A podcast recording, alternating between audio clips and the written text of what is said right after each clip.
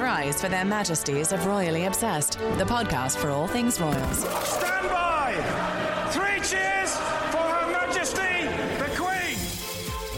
Welcome back to Royally Obsessed. I'm Roberta. And I'm Rachel. And it is time for your weekly update on the royal news you need to know. A couple of royal reminders, as always, before we dive in. Follow us on Instagram at Royally Obsessed Podcast and join our Facebook group at Royally Obsessed. You can also subscribe to the podcast and leave us a royal rating of five stars, pretty please. You know, it's it's not for us, it's just so that, you know, we're boosted up in the rating. So give us that five star rating, please. Send us an email at info at gallerypodcast.com. We love to hear from you guys.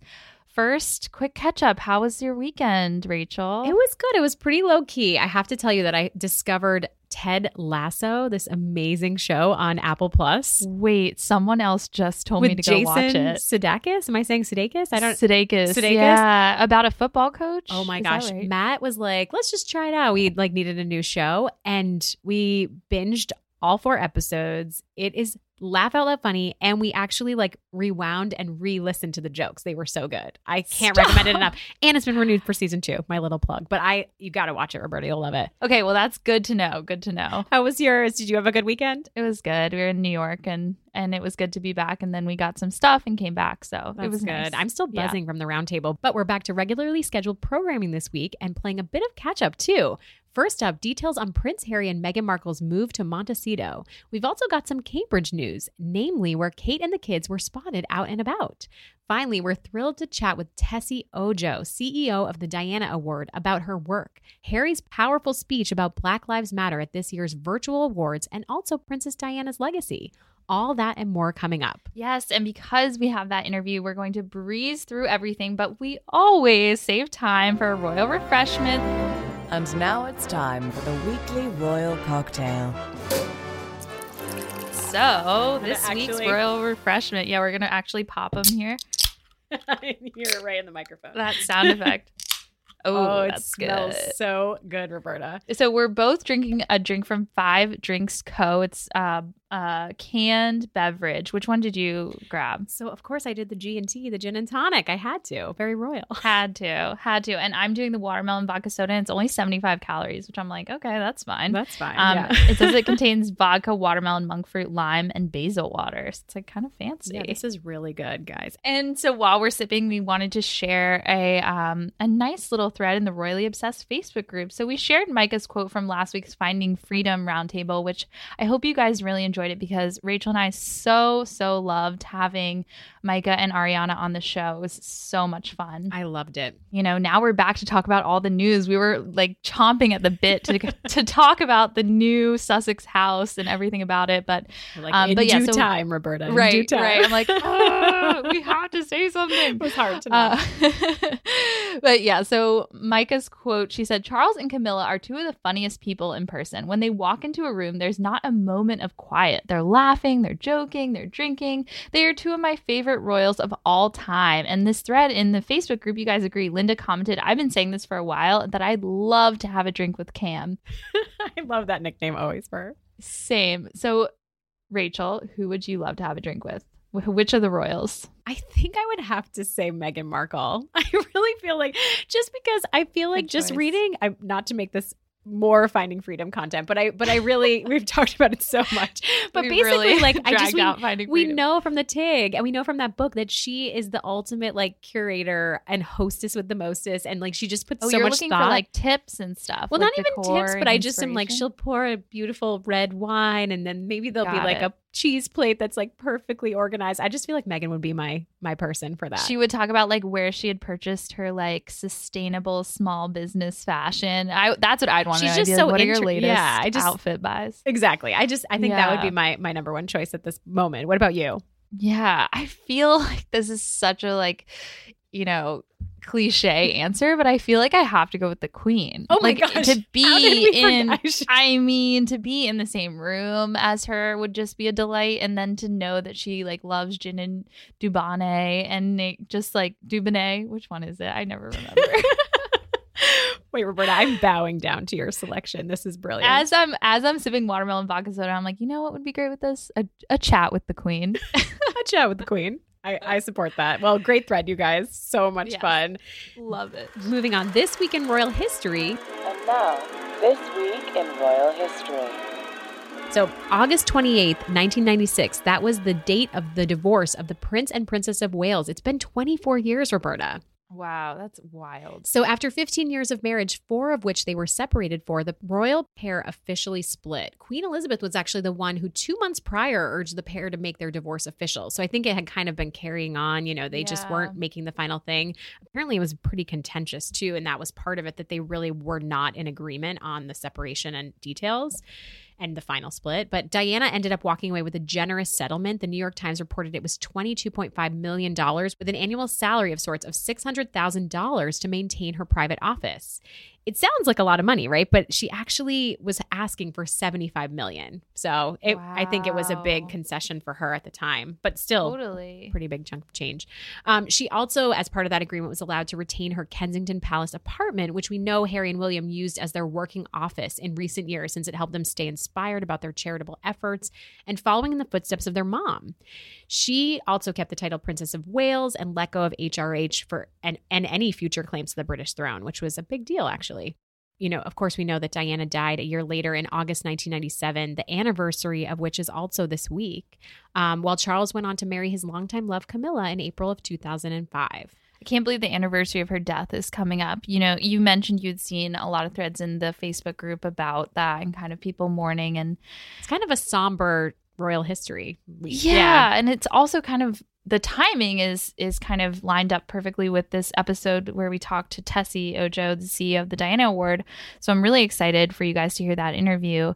Um, but I just, yeah, I can't believe that it's already been 23 years since her death. I know. I actually feel like that was a moment for me where I truly became royally obsessed. I mean, I think that it I had always been following the royals, obviously, since I was a little kid, but I felt like watching that whole um, event happen in real time was really difficult. And I think that, you know, just to feel that how long it's been, you know, that we've been without her is incredibly difficult Totally. but in general, you know, I think that the queen, what was interesting about the divorce details is that the queen was actually cool, supposedly, with letting Diana keep the HRH title, but Charles was adamant that she give it up. And I thought that was really interesting eh, because the HRH title meant that she would continue to have to curtsy to her ex and also her children, which I don't know if that ever happened, but that was a big, if she, Wow. If she didn't have the title, she would have to she would have had to Yeah. curtsy. Got it. Got so it's it. kind of like I because it was so contentious. I just found that interesting that that was a big That part is of giving super it up. interesting. Yeah. I also thought one one of the things that I just wanted to mention was that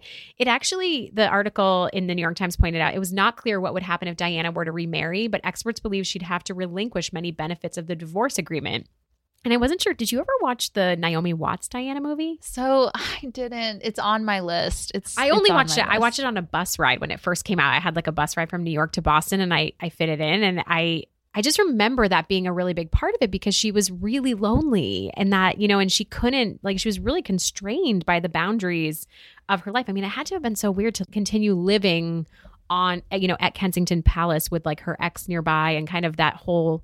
It's like it's not like she could just let go of that life. So, anyway, Well, and going back into the dating scene after a while too, Yeah. and like how that was kind of playing out Mhm. right in the midst of all of the royal family just watching. So yeah. Ugh. Ugh, very, very strange and sad time to look back on. But all right, moving on. So this week's royal rundown. First, we have Meghan and Harry's new home. I'm so excited to get finally to talk, talk about this. it. Yes. so, Rachel. Rachel Bowie, are we shocked? Are we surprised? Are we excited that they moved out of LA? I was a little shocked because I feel like LA is the center of Hollywood. You know, they're getting, they're having all these new projects come up. So I was surprised that they're moving about 100 miles north of LA. I mean, I guess I was surprised, but I also was like, Santa Barbara. It's like no question. Like Ugh. if you had that as an option, like LA, Santa Barbara, like all the areas around LA, like I feel like I've been there. You've been there too, right? Yeah. So I went when I was a little bit younger, but it, I remember being one of my favorite places of all time. Yeah, my sister we and stayed at the Best Western and it was like in- extremely scenic and like it was probably the best Best Western in the entire country. I just I think. I I went with my sister who lives out in California and we went for like a couple of nights. We just did like a girls weekend and I forced her to spend weekend. We shelled out for like a really fancy place with like a spa, but I like just had to do it because it was like a getaway. you it was a mini to, getaway. right. But I'm also jealous. Like they're near the Santa Ynez winery region. Like, I mean, just, I Oh. mean, all of oh. California has so many great wineries, but like it's really their backyard. So I kind of get it. But, anyways, yeah. Just i mean i've heard it described as gorgeously scenic and when i went when i was younger i remember it just being one of the most beautiful places it's also a little quieter so that makes sense because they did want you know a sense of community they wanted their privacy they were tired of the drones and the Oh paparazzi my gosh, what they and all of that what they went What- through at Tyler Perry's house, that lawsuit that they filed. I'm so glad that they did. Yeah. Yeah. So they've been living in this $14.65 million mansion in Montecito, which is a neighborhood in Santa Barbara. And the home is actually called the Chateau of Riven Rock, which sounds kind of Game of Thronesy to me, but I love that. I love that you're such a big Game of Thrones fan. I know. Um, they bought it on June 18th, though, which is quite a while ago. So I'm surprised they kept it such a secret. But I was reading that the estate quietly sold in mid June um, under uh, or to a mysterious trust with a deliberately opaque name, though the trust happens Ooh. to share a mailing address with the offices of Meghan Markle's longtime Hollywood business manager. So that's kind of an insight into how they kind of pulled it off without anyone knowing. It is really impressive, actually, that they kept it under wraps. That I mean, it's end of August, and we're just really getting all these details about it. So good for them. I mean, I think Good that that's what they needed more than anything: privacy. So they bought it in June 18th. They moved in the beginning of July. And I think those two weeks in between must have been super busy because it seems like from pictures we've seen in Zoom calls and virtual engagements and all of that, they really painted a lot of the house. So I was looking at like the real estate pictures and the color of the walls is different. The color of the window frames is different now. So I feel like they had like this major two week renovation of the house and they painted everything. They, you know, got their furniture, whatever. But also, like, in. how stressful to continually find a corner that doesn't give anything away, right? Totally. like this whole summer, they've been so busy. We've seen and heard from them so much. So to have that move going on in the background and be like, guys, hold the construction or something, whatever was happening, I'm sure exactly. it's pretty big. So they probably well, had I'm wondering if like they had a lot of calls in July. I'm wondering if they tried to match up like that outside stucco of Tyler Perry's mansion with like Oh. some part of their house because I do think that they must have been living there for some of those calls and no one really pointed it out that it was a different location. Anyway, let's talk about the house. So the house is 9 bedrooms, 16 bathrooms, which I'm like why do you need two bathrooms for every bedroom? That's a lot, but I feel like that just means it's massive. The common rooms are massive. Yeah, exactly. I would love to have that, of course. It's on seven acres. It's 18,600 square feet. They count Oprah, Ellen, and Tom Cruise as neighbors. The main house includes a library, an office, a spa with a separate dry and wet sauna, a gym, a games room, an arcade, a movie theater. Which I'm like, wait, arcade and games room are different? Okay, got it. movie theater, wine cellar, a garage with space for five cars. There's an endless lawn space with tiered rose gardens. There's supposedly these like beautiful Italian cypress trees, a tennis court, a tea house, a children's playground, and a large outdoor pool. The children's playground really got me. I was like, your own I personal know I playground. zoomed in. I was like, what? That's incredible. Um, so the details of the mortgage. So I told you that the $14.6 million home, they actually put down a third of that. So they're mortgaging 9.5 million according to sources. And that calculates to a mere $43,000 a month for a 30 year mortgage, supposedly. So, you know, there was no outside financial assistance, said an insider. So it's interesting Royals with think a mortgage, right? I was just gonna say, like, it's interesting to think they're putting, you know, paying forty three thousand dollars every month. Do you think- this house? And you, so Prince Charles really isn't helping at all with that, or we don't I know. I don't think so. I Yeah. don't. Th- I mean, according to an insider with knowledge of it, they said that there was no outside financial assistance. So, well, I and they have the Harry Walker speaker engagements. You know, that's all set in stone. So I'm sure that those requests are rolling in. I mean, I can't. I just feel like they're so in demand. So I'm sure that yeah. they're going to be okay.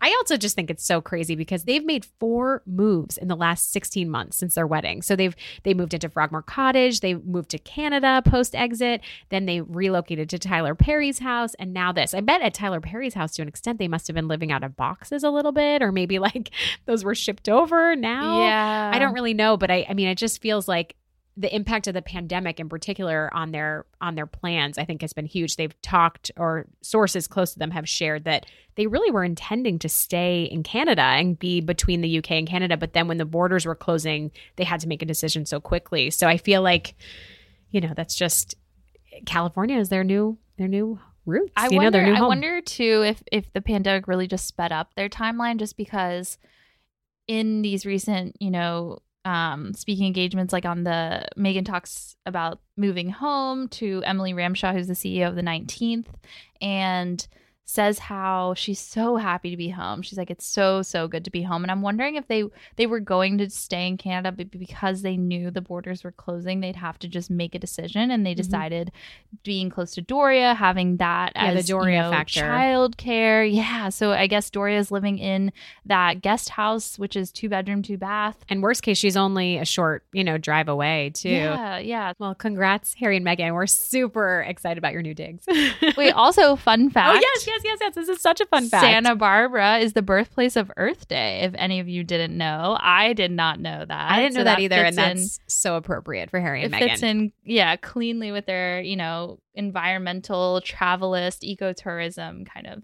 But okay, so we're gonna go really quickly through all the other Sussex stuff. So, Harry and Meghan, a TV show, they supposedly have been quietly shopping an idea for a project to different media companies, according to a new report. They've been taking meetings in June with the likes of NBC Universal.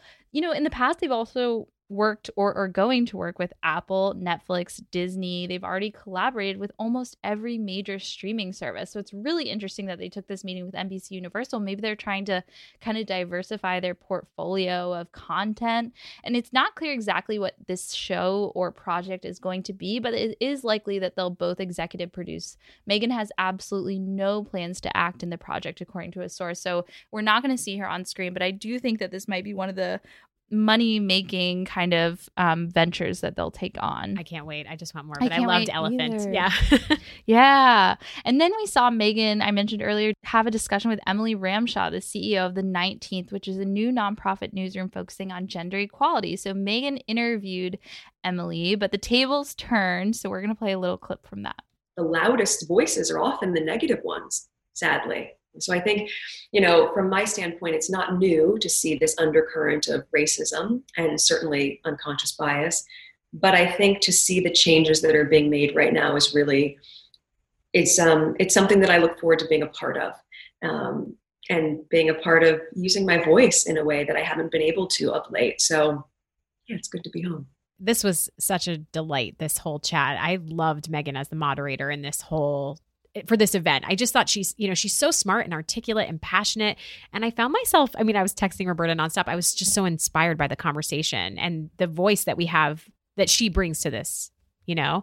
And also everything that she said about clickbait really resonated with me and you know how that's what the titles the headlines are what leaves the imprint. And a lot of times people aren't reading the full story. So i feel like the danger she just made that so clear. I really enjoyed the conversation but my favorite part, Roberta, I have to mention, is that uh, when she, when the interviewer, when Emily kind of, you know, Meghan, as we said, was interviewing Emily, and when she flipped the script and was just actually kind of, you know, slightly mentioning the fact that she wanted to ask Meghan a question, she said, you know, you've been someone deeply covered by the media, and Meghan was like, no, no, no, I'm the journalist today. Ha ha ha. We can't go off script. She just, you know, it was a live conversation, and I think, you know, Emily's question was actually totally harmless, but I think that setup really threw Meghan for a loop, and I I thought that moment was particularly endearing and to her credit you know she really was not going to go there with any of those questions Totally. I, I do find it funny too. Like Emily did an amazing job with this. And I think there's so many times where she's obviously like, why are you asking me the questions? like clearly everyone here wants to hear from you. And so she still, you know, has such a, uh great um, organization that she's founded. And so I'm really, really looking forward to that. And I feel like Meghan's going to continue working with them in some capacity. So it- it absolutely is the really 19th is great actually everyone should subscribe and listen to i've been getting all their emails and i'm i'm really enjoying the content And did you love when they they bonded over b- go, both going to Northwestern? I thought that was really sweet. it was everything just like, about it oh, felt so yeah. easygoing great job It was. It was It's like really a good. chat between friends. Um, next, we saw Meghan and Harry volunteering for Baby to Baby. So that's one of the four organizations, the only one in the U.S. that they chose to help celebrate Archie's birth last May when they had that global baby shower. The couple handed out supplies to families and helped children pick out and try new backpacks. There was some really endearing shots of Meghan and Harry with kids. You know, they wore they both wore masks. Meghan wore an oversized linen Victoria Beckham blouse, which is now on my wish list Ooh. and a blue seersucker face mask while volunteering. and that's a fif- not sold out, by the way. yes, they restocked. They Yeah. restocked. The $15 stripe mask is from Royal Jelly Harlem, a New York City based brand founded by black mother daughter duo Tedda and Maya Gorgoni. So I really love that. Shout out to New York, New York Strong. And then finally, Meghan and Harry had a video call with the Queen's Commonwealth Trust. Not finally, there's more to come after this. um, Harry keeps talking about how old he is, and Meghan is like, WTF, I'm four years older than you. Stop saying that. This is So amazing. Yeah. We're going to play a clip. I really feel as I'm way too old for a conversation. Stop, we're not. No, no, but it's true. I'm, I'm aging, right? I'm 35 already, and That's not aging. it is aging compared to these guys. Look, um, It's clearly Okay, so a those are- sensitive spot for Harry, I think. Yeah. so those are back to back clips of um, two talks with the Queen's Commonwealth Trust, both from this summer. The first is the most recent, but I thought that was so funny to hear that. Um, I mean, Harry, come on. Like, you're we all get better with age, like a fine wine. and also your wife is older than you. Like, stop saying that. And but I love this. So Harry followed up. His birthday the- is coming up to that point. Though. That's true. That's so maybe true. he's That just always getting makes a little you like feel, you know you feel yeah. a when your older. birthday's around the corner, you're just like, and when oh, you're a dad, I think you feel the age even more. But anyways, Yes, totally. But Harry followed it up. He said, But it's true. This is a world you're going to inherit. And Meghan quickly added, And Archie. And then Harry said, And Archie. It's on all of us collectively to make the world a better place. And we are. So I love that they called him out. Um, it is. It's the dad thing, I think that he mentioned. Uh, Harry also referenced his grandmother, the queen. He said, I think everything my grandmother wanted to achieve when she took this huge responsibility on, she's managed. At the end of the call, he added, It's on all of us collectively to make the world a better place. So, you know, I think him calling her out, they've been doing so much to kind of further the causes of the monarchy. They Harry is the president of the Queen's Commonwealth Trust, Meghan is vice president. So, um, and then Meghan took a call with When All Women Vote. So, in partnership with When We All Vote, which is Michelle Obama initiative, she spoke about the importance of voting. Uh, and we're going to play a quick clip from that as well. We're only 75 days away from election day. And that is so very close. And yet there's so much work to be done in that amount of time because we all know what's at stake this year. I know it. I think all of you certainly know it. And if you're here on this fun, um, fun event with us, then you are just as mobilized and energized to see the change that we all need and deserve. So I'm inspired to see all of the work that you're doing in your communities as well as for your communities. And you know what's interesting? She received a lot of backlash from certain media commenta- commentators about these comments on voting, especially Piers Morgan, who suggested the Sussex- Sussexes should be stripped of their titles, and Dan Wootton, who's the executive editor of The Sun, calling it completely inappropriate and an embarrassment.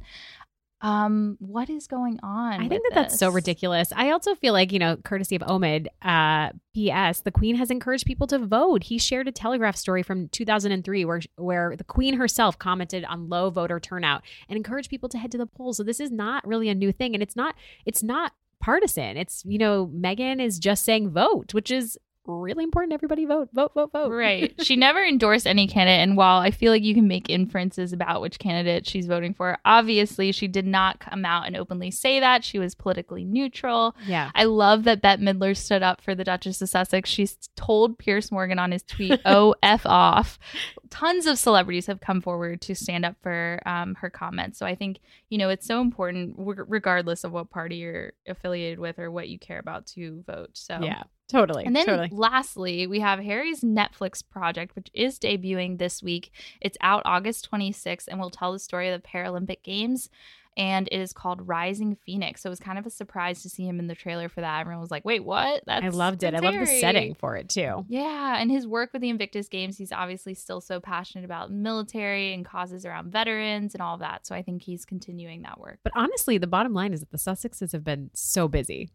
We don't I'm mean to make this the Sussex show, but gosh, they're I'm- just like I'm red in the face so talking much. about how much is happening while going so quickly Yeah. and sipping on watermelon vodka, whatever soda. just you know some Cambridge news. Kate actually was spotted out and about with the kids a couple times. She, you know, it's a pretty quick update, but she was spotted at Mabel's Paint Pot in Norfolk, which is actually a short walk from Anmer Hall. Um, and then that's not all. She was actually seen out shopping for children's clothing in Sainsbury's, which is the grocery. Ch- which is the grocery store chain. I don't know why that's hard to, say. Um, with all three kids in tow, and I, you know, she's worn that brand before. She's used that a lot with Prince Louis. I think I was going to just mention that, you know, it was funny because the interview about her being at Sainsbury's was actually from Kate Carter, who's founder of Ugly Duckling Creations. She's the one that saw her in the shop and was pretty shocked to see her there. But Kate mentioned Kate of Ugly Duckling Creations mentioned that Charlotte was out in her forest green coat and the one that she wore at Christmas. But that, Roberta, I was like, how is that possible? Because it's August. I, I was wondering if this was like from a previous time and it had just gotten picked up or something. Yeah. But then you did some digging. So I and- did some and- digging, and it was actually a pretty chilly week in the UK last week. So I feel like that makes sense. I mean, I feel like a wool coat is still a little intense And for not, August. it wasn't only Charlotte, but also Kate wearing a coat. Kate was too. also in a So coat, must so it checks out. It must have been chilly, Yeah. according to weather reports. But uh, but yeah, Kate was in jeans and a beige coat, and just very casual. And I guess for the pottery workshop, Kate and the kids are frequently at this spot. Their handprints are on the wall from different work that they've done. And yeah, I feel like they're just kind of en- enjoying their lives, living out their summer. You know, it's probably kind of nice to lay low a little bit. I love hearing Cambridge news because I do feel like we haven't heard from them in a while, ever since kind of since Finding Freedom came It's out. really And so like- dominated. yeah. yeah, and so I, I'm really excited to hear more from them. So Me we'll too. keep you guys updated.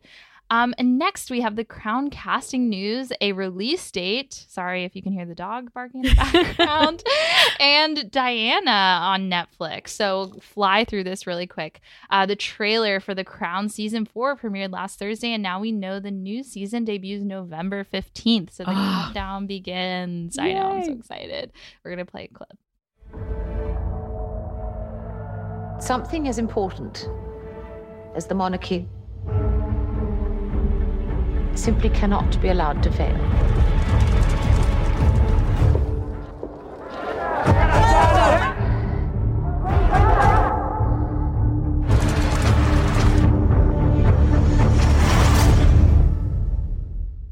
Okay, my first impression is I have chills. My second impression is it seems like it's going to be much darker than other seasons. I know season three was a little bit darker, but this is like Well, I think hearing all the shutters of the of the cameras is like you know when we played at that length and you can you can just hear the flash flash flash flash flash and I think that that is you know what happened to Diana. So it's gonna be really dark. I think. that Queen Elizabeth quote's like very it, to me it feels very poignant to today and what's going on with the monarchy and how you know Meghan and Harry left and she's like we cannot let the monarchy fail. I'm like, Yeah. oh my god. I know. And also just that moment in the trailer right before, you know, Diana makes her goes out she exits something, you know, a building and it's just like Mhm.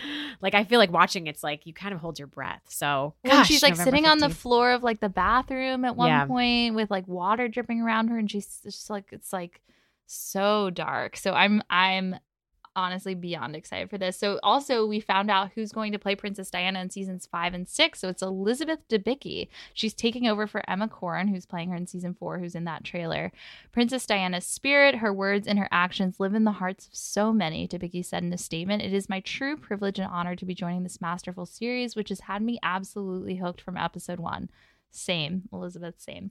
Um, she is actually in the upcoming, highly anticipated spy thriller Tenet from Christopher Nolan, which premieres this week. She was also in The Night Manager, fun fact, with Olivia Colman and Widows. She has, what do you think? Because I think she looks a lot like Princess I think she looks like exact. The photo I looked at, she had really dark lipstick on, and they they placed it next to Diana, who had kind of a lighter makeup kind of application. But I Mhm. feel like she, honestly, they look very similar. They have the same chiseled features. Yeah, I think. Emma Corrin too looks so much Yeah. like her. It's Oh, I actually can't wait. Wild.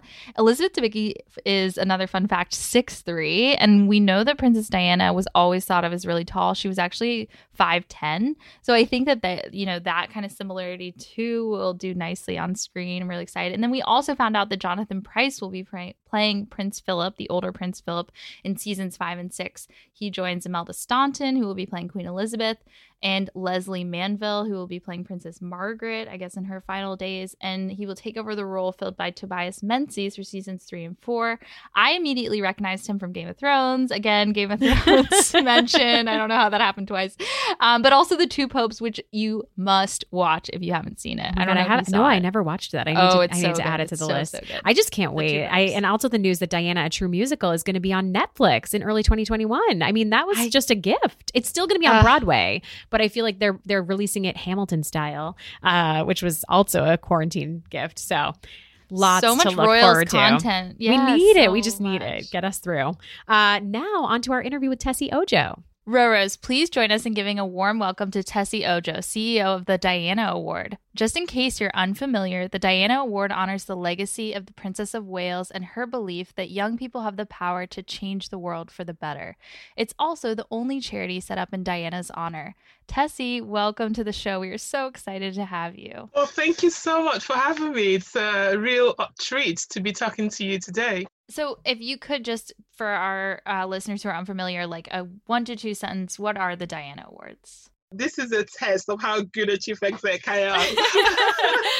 20 years in the making. Let's I know, right? No pressure. So the Diana Award is the official um, charity to the late princess. You know, she firmly believed that young people with the right support can change the world.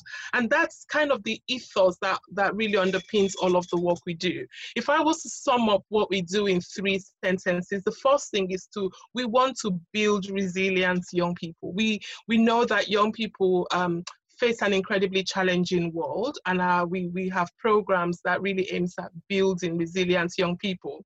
The other area is creating, for us, it's about creating access to employment, helping young people build the right social capital that's needed to help them gain employment, especially when we live in a world that's that sadly due to inequalities that young people face and just due to disadvantage of birth, a lot of young people um, struggle to gain employment. So we have a mentoring program that really supports that side of things. The other third area is around developing young leaders. We recognize young people who are changing their their communities in every in different parts of the world.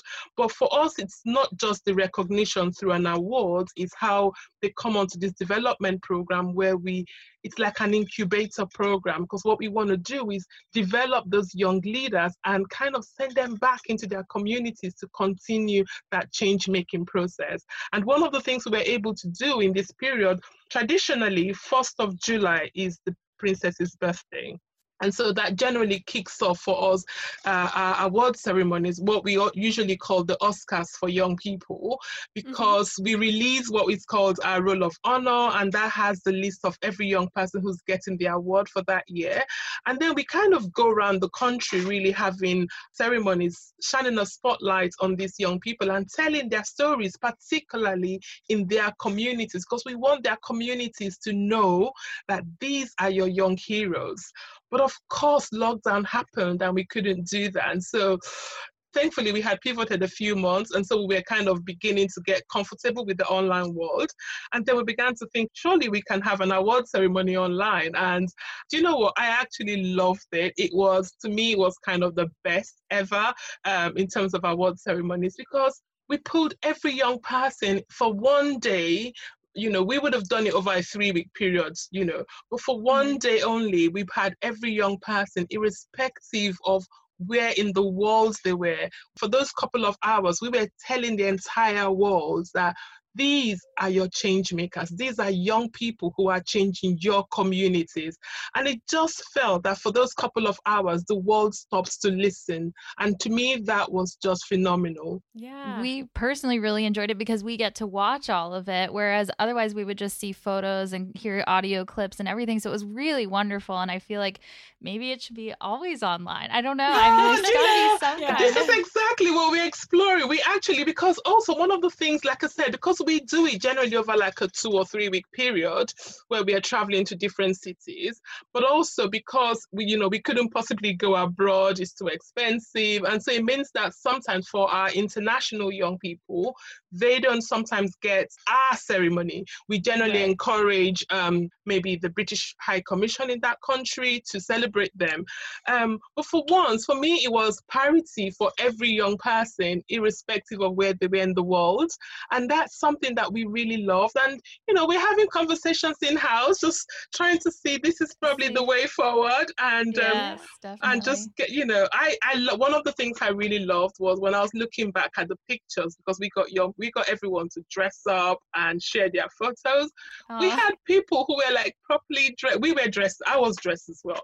But we had young people and their families. They were dressed. Some had cake, some had a tea party oh, organized. Oh, nice. It was so British. It felt like whichever part of the walls they were, they really made it into a British tea party, which was amazing. That's amazing. They really embraced it. That's wonderful. It was incredible. Is it typical that the princes, I mean, in this case, Prince Harry, are a part of it, or was that did having it virtual make it a lot easier? Well, one of the beauties of having virtual or, or lockdown was that people were not really going anywhere. So you, we had people, so we it was great to have people's diaries free. Having said that, you know, we're very lucky and incredibly honored to always have the, the princes, both of them really supporting. So again, it's so dependent on diaries. Um, and we kind of, it's never pre-planned in advance. We kind of go with whatever diaries permit on the days. I mean, last year when we had our legacy, we had the young people go to Kensington Palace, so that was great. Um, but of course, it just meant that well, not all of them, only only those who could attend attended. Um, but I guess with the virtual world, it felt like the, everyone was gathered, and this time the prince came to it. So which which is again amazing and a blessing Yeah. to have to have that. We were going to just play a quick clip from that event, just from his speech. Yeah, do it's amazing. My wife said recently that our generation and the ones before us haven't done enough to right the wrongs of the past. I too am sorry. Sorry that we haven't got the world to the place that you deserve it to be. Institutional racism has no place in our societies, yet it is still endemic. Unconscious bias must be acknowledged without blame to create a better world for all of you. I want you to know that we are committed to being part of the solution and to being part of the change that you are all leading. Now is the time, and we know that you can do it. Now, what was it like to have Prince Harry not only be a part of the event, but then to deliver such a powerful speech about the Black Lives Matter movement? firstly it was incredible but you know i have had the pleasure or the privilege as- actually of working with both princes for for a few years for so many years and you know that they go where the pain is they and they never shy away from going where they need to go. Um, very similar to what princess diana did in her time. She always went where the pain was however uncomfortable um, that was. Um, and so when we were planning and you know the timing was convenient for him was you know worked for him to be part of it. And and they said oh we would like to see some case studies which we sent. And then when they said to us he was going to go there um, i was like well that doesn't surprise me. You know they always want to have meaningful conversations. They want to always go where they can make a difference. And it's never ever about just that moment of oh this let's just have a nice nice lovely royal moment. It had to be meaningful and impactful. So did not surprise me at all um, because that came at a point when a lot of people across the world was were really hurting from what the whole world sorted. I mean, a lot of people have been hurting for many years, for decades, um, privately. But for once, the whole world was the spotlight was on, and everyone kind of saw that pain and began to understand what people had been suffering for many many years and the kind of injustice that had been in our society and and it was important and i think yes i would have been completely shocked if he didn't go there so I w- I mm-hmm. wasn't shocked at all Yeah, it was incredible. And then the best honor of eh, like in in his mother's legacy, I think, just to hear him speak, you know, and talk about that particular in that moment of in time. I really, Yeah. it really meant so much for everyone tuning in virtually, as we said. absolutely We want to rewind a little bit to when you first heard about the Diana Awards job opening. I, so I heard it was from an ad in the classifieds. Could you tell us a little bit about that? I love this story. yeah so so it was actually you know the journey had been such that i all of my life i had always volunteered. You know my mom was a head teacher and it meant that at various points you know as a you know you might be involved in some production backstage doing you know we were always involved with children and young people um, growing up. But that wasn't kind of my own trajectory. I i you know my trajectory was in the corporate world and i was happy being in that space completely until for me i think when i had my youngest child and i I wanted to have my two kids before I hit the age of 30 and I was and I felt incredibly blessed that I achieved that. Um, and having these two kids my daughter was just coming up to her second birthday and I had this little boy that was just something for me incredibly overwhelming about have it felt like it was that moment of feeling so blessed and so lucky like why do i deserve all of this? And you know and that feeling of gosh i'm so grateful for this and i'm going to be the best mother ever. I'm going to be that incredibly annoying parent that would always say, "But, for my child." I would, I would champion my children, and yeah. I would light up shadows and nothing. Do you know what I mean? I'm going to that parent that every teacher really dreads. I felt, like, I, yeah, I felt like I would be that parent. But you know, whilst I was in this moment of having this Eureka moment, it also occurred to me, first time ever, that did every child have a champion? Did every girl have um, a mother who would light up shadows for them or speak on their behalf? And did every boy have the same? And that thought really bugged me. That thought really led me down a path where I felt when when my daughter was born, I, I only had such a short maternity leave. I think I only had about three months. But with my son, I had had I had taken a year or about six months with the possibility of extending by another six months. And so I had time to explore what I wanted to do. And for me, my what I wanted to do was give my time. I realized up until then I wasn't doing any form of volunteering, and the volunteering I did as a younger person, maybe up until university, I had kind of stopped all forms of volunteering. So for me, I thought, you know what, I'm going to give my time back to volunteering. I'm going to do stuff like for children and young people. But of course, my I had no no concept, no idea where to start from. So I remember this was in 2000. I remember writing to the Department for Education here and saying, look, this is my CV. Um, I was a systems analyst for a tech company at the time um, this is my CV. I would really love to support charities. And then I got this letter back that says, here's a directory of charities. With your skills, charities um, would welcome you to be on their board. But I think for me, that being on the board was kind of not what I was wanting because I felt mm-hmm. that that was something I did in my everyday life. To be fair, I didn't have a clue what I really wanted. I just knew that I it needed to feel a bit more meaningful and tangible mm-hmm. than being not that being on the board is not meaningful or tangible, no, but at that time, that's kind like of more hands-on or exactly. But I didn't yeah. even know the word at the time was I wanted to be hand. I really didn't know what I wanted. Um, so what happens at the time was I was I was on maternity leave. My husband would go off to work, and in the evening when he comes back he brings all the papers that he's bought, you know, in the daytime. So it was my time, my me time. And on one of those occasions, I was flipping through the newspaper and I saw this ad that said a youth charity had just been set up and needed someone with a systems background to help. And it didn't say the name. It didn't was just say the name. It charity. Just, wow, fascinating. Things, two things. It was the youth and the systems. I was like, oh my god because up until, ding, ding, ding. up until yeah. this time i had no idea that charities needed systems i had no thought that of course they need systems why didn't i even think of it but when i saw yeah. this ad i was like oh my god this is so me and at the time they just had a po box didn't even have like an email mm-hmm. address or a phone number. I just had a PO box to say if you're interested, apply. But of course, I didn't want to apply for this job.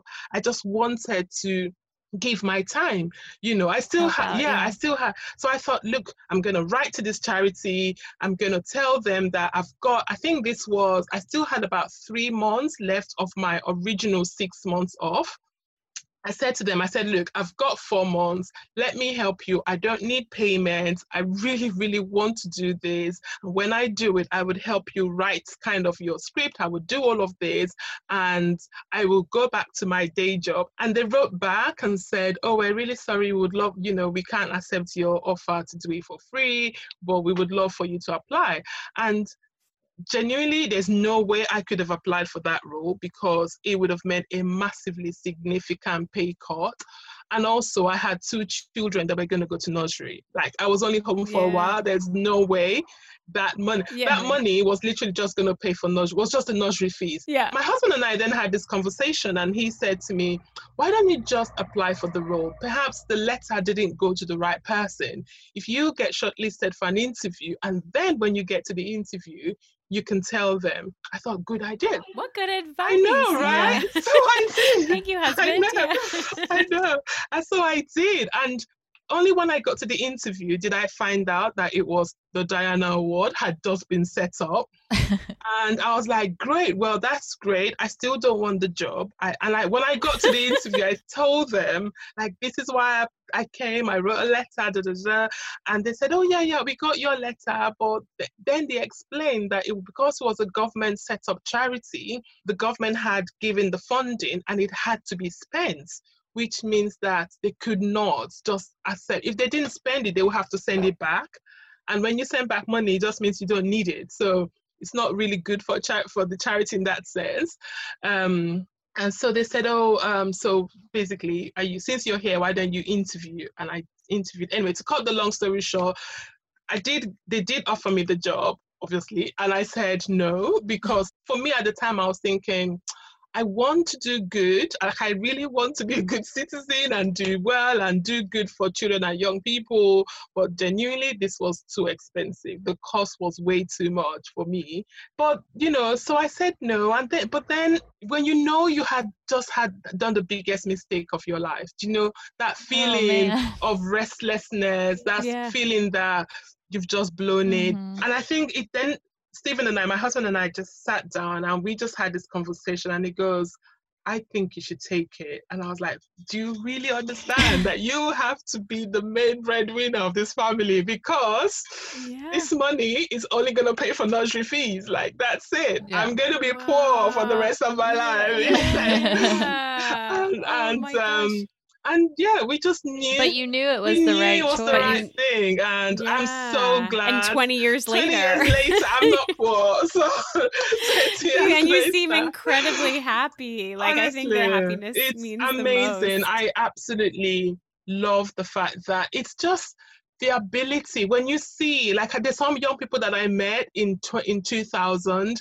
and now in fact one of them recently on facebook she was talking about her family she's got two children and i look at her like oh my god how can you have children like you're my baby like you're i knew oh. you you know so it's yeah. it's incredible it's incredible to see the journey you know it's that power of the statement that young people can change the world with the right support. And it's incredible to see how they do change the world with if they are supported. And it's it's it's incredible it's such a privilege as well to witness that every day, to see lives change, to see young people fly out of the nest like a proper, you know, leave the nest and go and be amazing. Yeah. Um, yeah. And you're guiding all that. You're, I mean, you're at the helm of that. We're, we're so curious. Um, in your tenure there, what what would you say is the most inspiring thing that you have actually come to learn about the Princess of Wales? The most inspiring story about her life?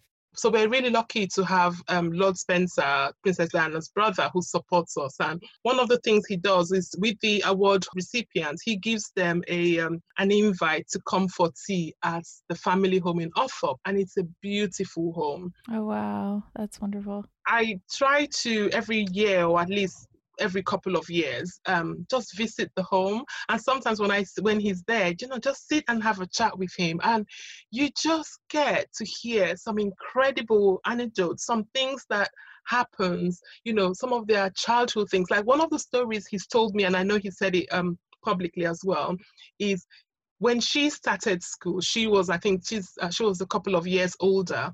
And the day he joined that school you know she no one else knew that her brother had joined the school, but she was so restless on her seat, and the teacher um, kept saying to her, "Diana, just sit still, sit still," and she kept, you know, was so restless.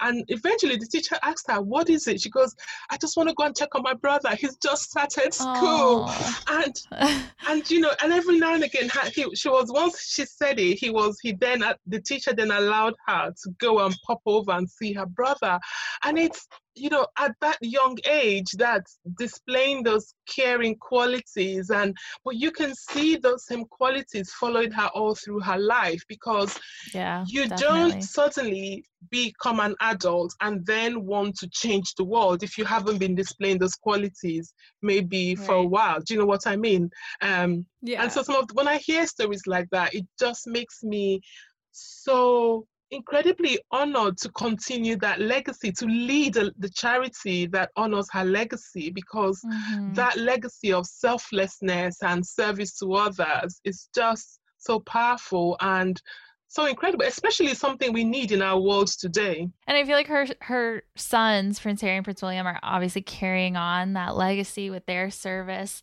and they've been patrons of uh, the charity since its founding. Is that correct? Yeah, so they're patrons of. Yeah, so they're, they're not technically. We don't have patrons, but they are kind okay. of the principals of the charity in that sense because obviously it's their mother's charity, and right. so in that sense they they are the, they are the principals of it. How has it been working so closely with them? I know they are super involved. Um, how is that? Are they are they involved day to day? What is it like to work with them? It's um actually I was I don't know if you guys have seen there's a documentary that we've just shared on our socials today that um, really gives an insight into kind of the behind the scenes of how you know sometimes whatever you, when you see them doing an engagement externally it shows kind of the behind the scenes and the hours of Ooh, engagement. You should check it out.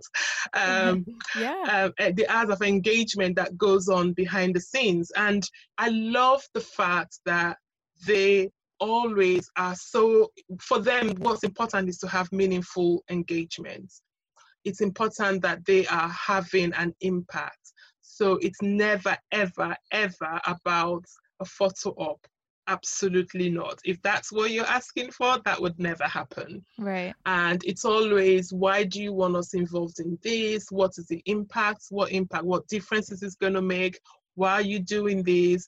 You know it's all it's really how are you going to demonstrate impact? What's the overall outcome? How long will we before we see this outcome? So it's very you know it's very strategic and um, very meaningful. And it's it's an incredible honor to work with them um, to shine a spotlight on issues that sometimes issues that maybe particularly in our society we sometimes don't want to talk about you know the whole mental health or uh, bullying the impact that bullying has. You know for many many years as a society we were always told you just needed to man up. You needed to we're all we were always told bullying was character building um, irrespective of the destruction that happens and how lives are destroyed on the back of bullying. And so for the princes to really get on board to understand firstly behind the scenes to speak firsthand to people who have been affected by that and then to publicly come out and make a difference you know it's it's incredible yeah, it's incredible even just for us on the podcast. I feel like, you know, it's obviously this is about being royally obsessed, but we just feel the the weight every time we're talking about any any event, any Zoom meeting, just everything that it stands for. We just always it feel it ends up feeling you know fulfilling for us to be able to help spread that message as well. Absolutely, you know, so that's yeah. why it's you know that's why I, t- I think you understand because it's you know all of this leads to you know bringing awareness to issues and yeah. really spotlighting issues that sometimes people don't want to talk about. Well, and that brings us to our, you know, one of our last questions is just how can our listeners get involved and help forward the efforts of the Diana Award? Do you know what? That's such a great question. So, firstly, just to make it clear, is that we rely on the support of the public. We don't get official endowment, so we always rely on the on the public to support us. And I would ask people to go onto our website, to just go onto any of our socials, it's Diana Award and just support. You know, there's so many options of supporting. You can support us financially. You can support one child, one child, put a child through a program, particularly, you know, as we come out of COVID, we know that young people, particularly young people from disadvantaged backgrounds, are going to be hugely impacted by the effects of COVID. They are the generation that probably haven't sat exams. They are the generation that would find it really, really hard to get a job we are working hard and will continue to work hard to upskill young people, to help young people navigate the next few months, um, even in mm-hmm. terms of career options and opportunities, maybe reskilling as well. Um, we would love for your viewers to support this, you know, just one child and the incredible difference that would make is huge. Um, they, you know, just constantly maybe talk about our work. That's another way to support. Just tell someone, particularly if it's an issue that we are tackling, like bullying. Um, it's just making sure that people understand where to get help um, so that people, no one suffers in silence. We know how Mm-hmm. incredibly um, dangerous it is when you suffer in silence. We've seen the rise in self harm or even attempted um, suicide. So it's Yeah. so important that young people seek help.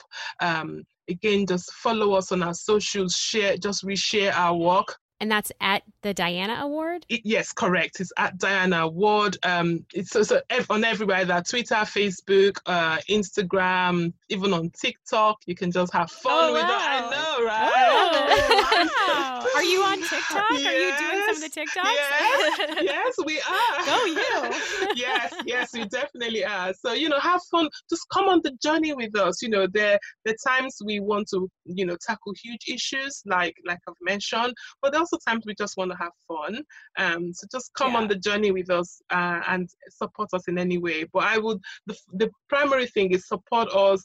If you can, if you have the ability to financially support, please do because that will Yeah. hugely change the life of a young person. The other area that people can help, especially if they're companies, we are always in search of companies who are able to offer um, opportunities to our young people. So Mm. that's a great way that companies can support. So if you haven't got the the like fin- hiring opportunity, yeah, hiring opportunity or even so over the summer, for example, we are offering lots of workshops to our young people. Okay. And so sometimes we sign up if like if someone is in a company who's able to offer a particular skill, it might be that you want to teach coding skills to young people. Please um tag us at us so that we can talk to you for or they can find me. I'm Tessy Ojo on Instagram. It's so easy. Amazing. Yeah. I just want to ask Are there any more virtual events in the works or anything coming up this year or what's ahead for you guys? Is there anything in planning? absolutely. All that we do is all on our website so um, and on our social so people can just follow that. The other big thing we're doing and i'm just going to tell you that very quickly we know that in september young people are going back to school and this is still top secret so i'm literally telling you a top secret but we are planning i'm sure my team will probably kill me for doing this but hey, um, we are planning to do a very big virtual assembly just to encourage as young people begin to go back to school. We know that safety is so important. We want to help young people feel safe. We would love to have the support of yourselves, as many as who, you know, just at us, DM us, and we, we will tell you more. So that's all I can tell you for now Okay, because it's top perfect. secret. Perfect. That's so exciting. Amazing. Amazing. Tessy, this has been so fun to chat with you. Thank you so much for joining Oh, thank and coming on the podcast. It's such a treat for us and and we will for sure continue to support you guys. We're we're watching from afar. Amazing. Thank you so Thank you much. so Thanks for having me. Oh, Rachel, that was so lovely getting to speak with Tessy Ojo, CEO of the Diana Award. I just feel like that was one of my favorite conversations that we've had on the pod so far. So, before we adjourn the Royal Pod, here are highs and lows. It's time for the Royal Highs and Lows. So, my low this week, people keep speculating about Eugenie being pregnant, and uh, I just hate this Yeah, because I don't like, like that either. Wait till she announces it first of all also i love how this cosmopolitan writer put it she said of course that's what people are speculating because she is a human with a uterus of childbearing age It's like so not course. okay.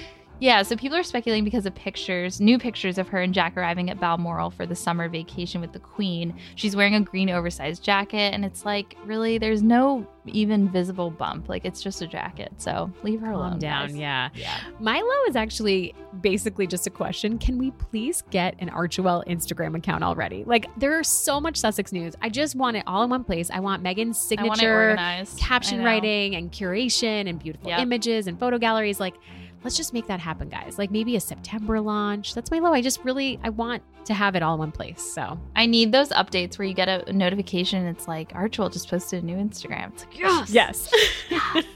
Um, my high this week is Camilla's summer reading list. I just love hearing from the royals personally, and this feels so so relatable, especially coming from her. She also did this back in April at the start of the pandemic, and now this is the second installment. So I'm wondering, is this like her version of Barack Obama's Spotify playlist? Because if so, I am here for it. I want to know all about what Camilla's reading. I'm definitely writing down some of her suggestions for my next my next purchase on Audible. And yes, I listen I listen to my books because you know, podcasts. Yeah, efficiency. Books on audio. Yeah. Walk, walk and listen, catch up. I love it. Um, my high of the week is James Middleton. Uh, I don't know if you guys saw this, but so he actually uh, is has launched his own food business for for puppy dogs for dogs. Uh, it's called Ella and Co. And he shared a video of him just kind of how he takes his dogs around town in his little scooter bike and he serenades them with the theme song to Aladdin A Whole New World. He played in the clip kind of him the actual Disney version, but I really I want to hear him singing it. That was such a high. I have two things to say about this. One, he's a man after my own heart. I was Jasmine in like the third grade, and I still have the costume. So there's that. Also, I think I changed my answer about who I'd like to have a cocktail with. I think it's James Middleton. there are a myriad of reasons why, and I will not go into them right now. I love that. Okay, so just a reminder before we close leave us a royal rating on Apple Podcasts. Here is a recent review left on Instagram by LAJBOT3000. Friends, RKB NYC, and Robbie Frito. The pod gets better and better. Is it possible with every episode? Absolutely love your analysis, and may I say, your very profesh delivery. Keep up the superlative work. So excited for this mystery roundtable next week. I hope you guys really enjoyed the roundtable. It was it was such a delight. I mean, we had so much fun, and I feel like we can do more of those hopefully in the future. Yeah, and so. hopefully Ariana and Micah will come back. We adore Yes, yes, we love having them. So remember to subscribe to our podcast, follow us on Instagram at Royally Obsessed Podcast and the Facebook group Royally Obsessed. You can drop us an email at info at gallerypodcast.com. And until next week, God save the pod. Her Majesties of Royally Obsessed have retired for this episode. God save the pod. And if you fancy the podcast, give Royally Obsessed the royal rating of five stars on Apple Podcasts. Follow us on Instagram at Royally Obsessed Podcast and join our Facebook group, Royally Obsessed. Royally Obsessed is a gallery podcast production.